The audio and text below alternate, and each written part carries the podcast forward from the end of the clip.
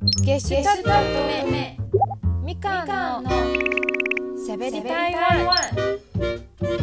北海道スパークルリスナーの皆さん松尾さんおはようございます。早安、えー、今週私台湾在住のバンドゲスタルト乙女のギターボーカルみかんが、えー、台湾の音楽文化グルメなど今の台湾情報をお伝えします。前回は台湾のお茶を音楽をたどるとどんな音楽なのかについて話しましたが、えー、皆さんからの好評を受けてしまいまして、えー、すごく嬉しかったです、えー、今回は私のおすすめしたい台湾バンドや、えアーティスト3組を紹介したいと思います、えまず1組目はザ・ファー、え初めて聞いた人は絶対曲の雰囲気も歌詞も全部ヨーロッパの雰囲気がするのにこれは台湾バンドなのかと戸惑う、えー、バンドザ・ファーでございます。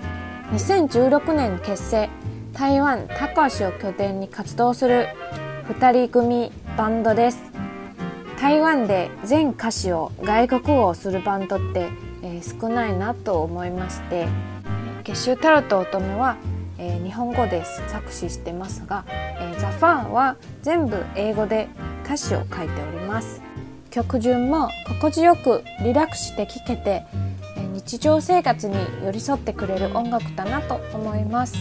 えー、つい最近新しいアルバムのリリースツアーが終わり高尾出身の彼女たちもツアー最終高尾に戻ってきて素敵なライブをしていました。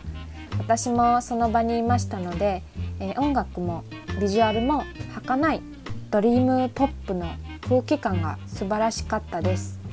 おすすめしたい一曲は OY です。ぜひ聴いてみてくださいね。続きましてスイートジョンです、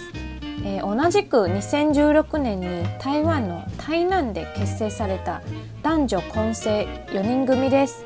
えー、アコキ、エレキ、ベース、シンセ、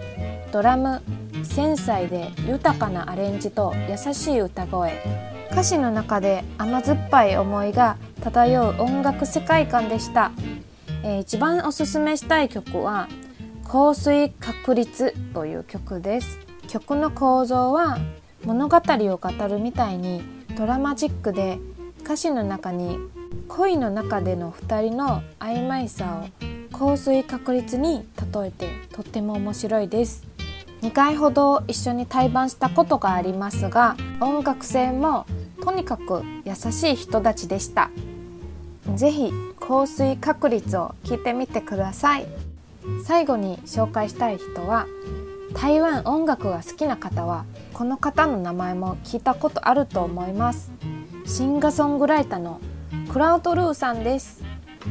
えー、私が中学校高校時代にすごく好きなアーティストでまだギターがあんまり弾けなかった時期にクラウドルーさんの「早安陳之美」を弾けるようになるため必死に練習した記憶はあります。高校の時に初めて自発的にライブを見に行ったのもクラウドルーさんのライブでした、近年クラウドルーさんもドラマの出演などさまざまな領域で活躍していらして私から見ると台湾の星野源さんみたいな感じです、えー、一番おすすめしたいのは「早安陳之美」という曲です。以上お送りしてきましたみかんのしゃべり台湾。いかがでしたでしょうか？皆さんもぜひ台湾の音楽バンドたくさん聴いてみてください。最後に、えー、中国語教室で皆さんに一つ言葉を教えます我喜欢台湾音乐私は台湾音楽が大好きです。